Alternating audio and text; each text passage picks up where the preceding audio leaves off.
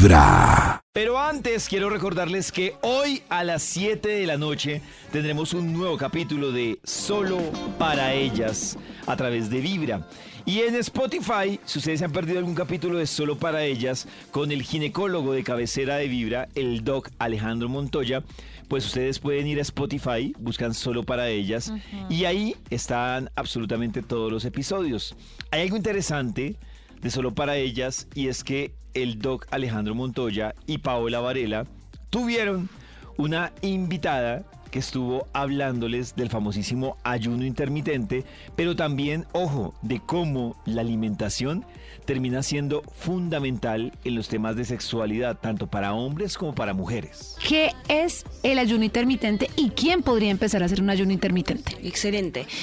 El ayuno intermitente es poner horarios de comida y de no comida. O sea, tener muy estructurado cuándo voy a comer, ventanas de comida y ventanas de no comida. Dejar el cuerpo en descanso hasta la siguiente hora donde voy a reiniciar a desayunar nuevamente mi ciclo de comidas. Hay varios protocolos, es decir, formas de hacerlo.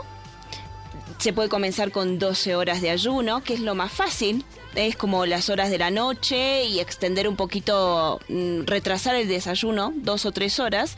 Ya con eso ayuda muchísimo. Eh, puedo lograr 12 o 14 horas de ayuno y en la ventana de comidas comer saludable, porque tampoco es la idea de que en el momento de la comida comer pura chatarra. Si la idea es seguir un estilo de alimentación saludable, ad libitum que se llama, ¿no? Comer volumen, a llenar, ¿sí? Yo nunca había caído en cuenta de lo que significaba la palabra desayunar. ¿Ah, no? Yo tampoco. Pues es que en español y en, inglés es lo mismo. Por ejemplo, bobada. en inglés es breakfast, que es romper el ayuno.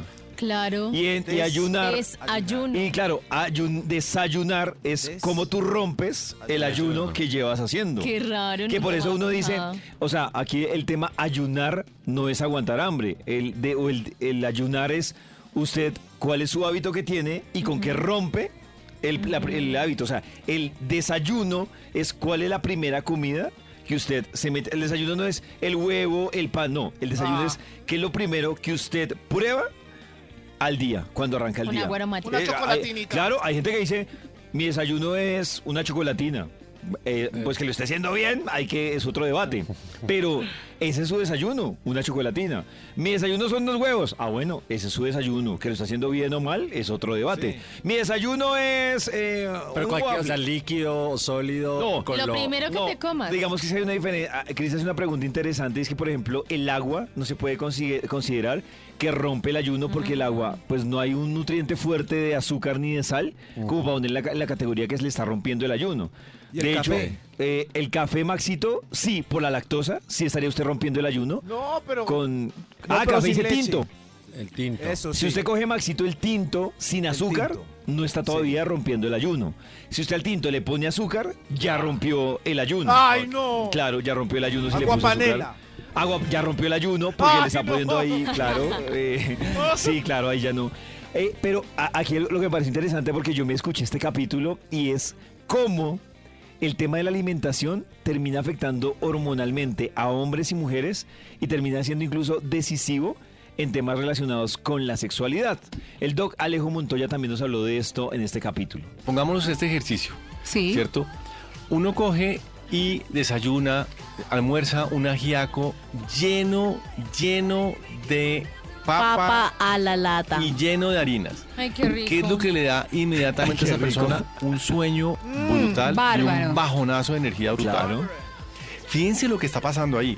Lo que está pasando ahí es que ingiere una cantidad de azúcar muy importante y mi cuerpo va a liberar una hormona que se llama insulina y esa insulina va a quemar ese azúcar y ese azúcar lo- en vez de producir mucha energía va a producir poca energía y me va a energía. sentir morir. Eso siempre ¿cierto? pasa, eso siempre pasa cuando uno, digamos, está así en su ambiente laboral, no sé qué, que uno almuerza y de una vez uno dice, uy, tengo Claro. un sueño, no, no, no, Mira, no. no. fíjate que en, la- en el oriente, sobre todo en Japón, está prohibido comer harinas en el almuerzo.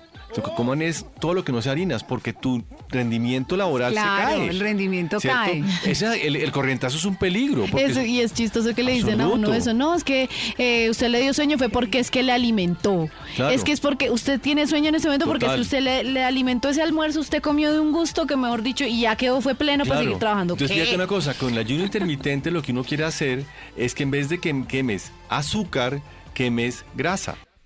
Miren, hay algo para tener en cuenta, por ejemplo, también hay alimentos o hábitos alimenticios que ayudan a mejorar los procesos de testosterona, tanto para hombres como para mujeres, los que tienen problemas de testosterona. Y también en el caso de las mujeres, hay algo que me parece interesante y es que muchas mujeres piensan que la, la li- la- la dieta o la alimentación aplica para todas como por igual. O sea, que, que- que lo explicaba muy bien y es como que, no, no sé si ustedes han visto amigas que hacen la misma dieta. O sea Sí. que... Ay, amiga, hagamos Eso, esta sí. un mes. Hagámosla La cebolla, la- la cebolla. Exactamente. Ojo que No, en una mujer igual. el tema de el ayuno o la dieta o el hábito alimenticio es totalmente diferente. O sea, lo que le funciona a Nata es muy probable que no le funcione a Karen. Claro. Sí. Eh, mejor dicho, esto termina siendo como lo que hemos hablado acá en términos de sexualidad, como el método de planificación. Claro. El método de planificación que le funciona a Nata no le puede funcionar a Karen. El método alimenticio que usa Nata no tiene por qué. Claro, hay unas generalidades y es que, claro, a todo el mundo nos funciona el tema de reducir o controlar los carbohidratos, por Claro. decir algo.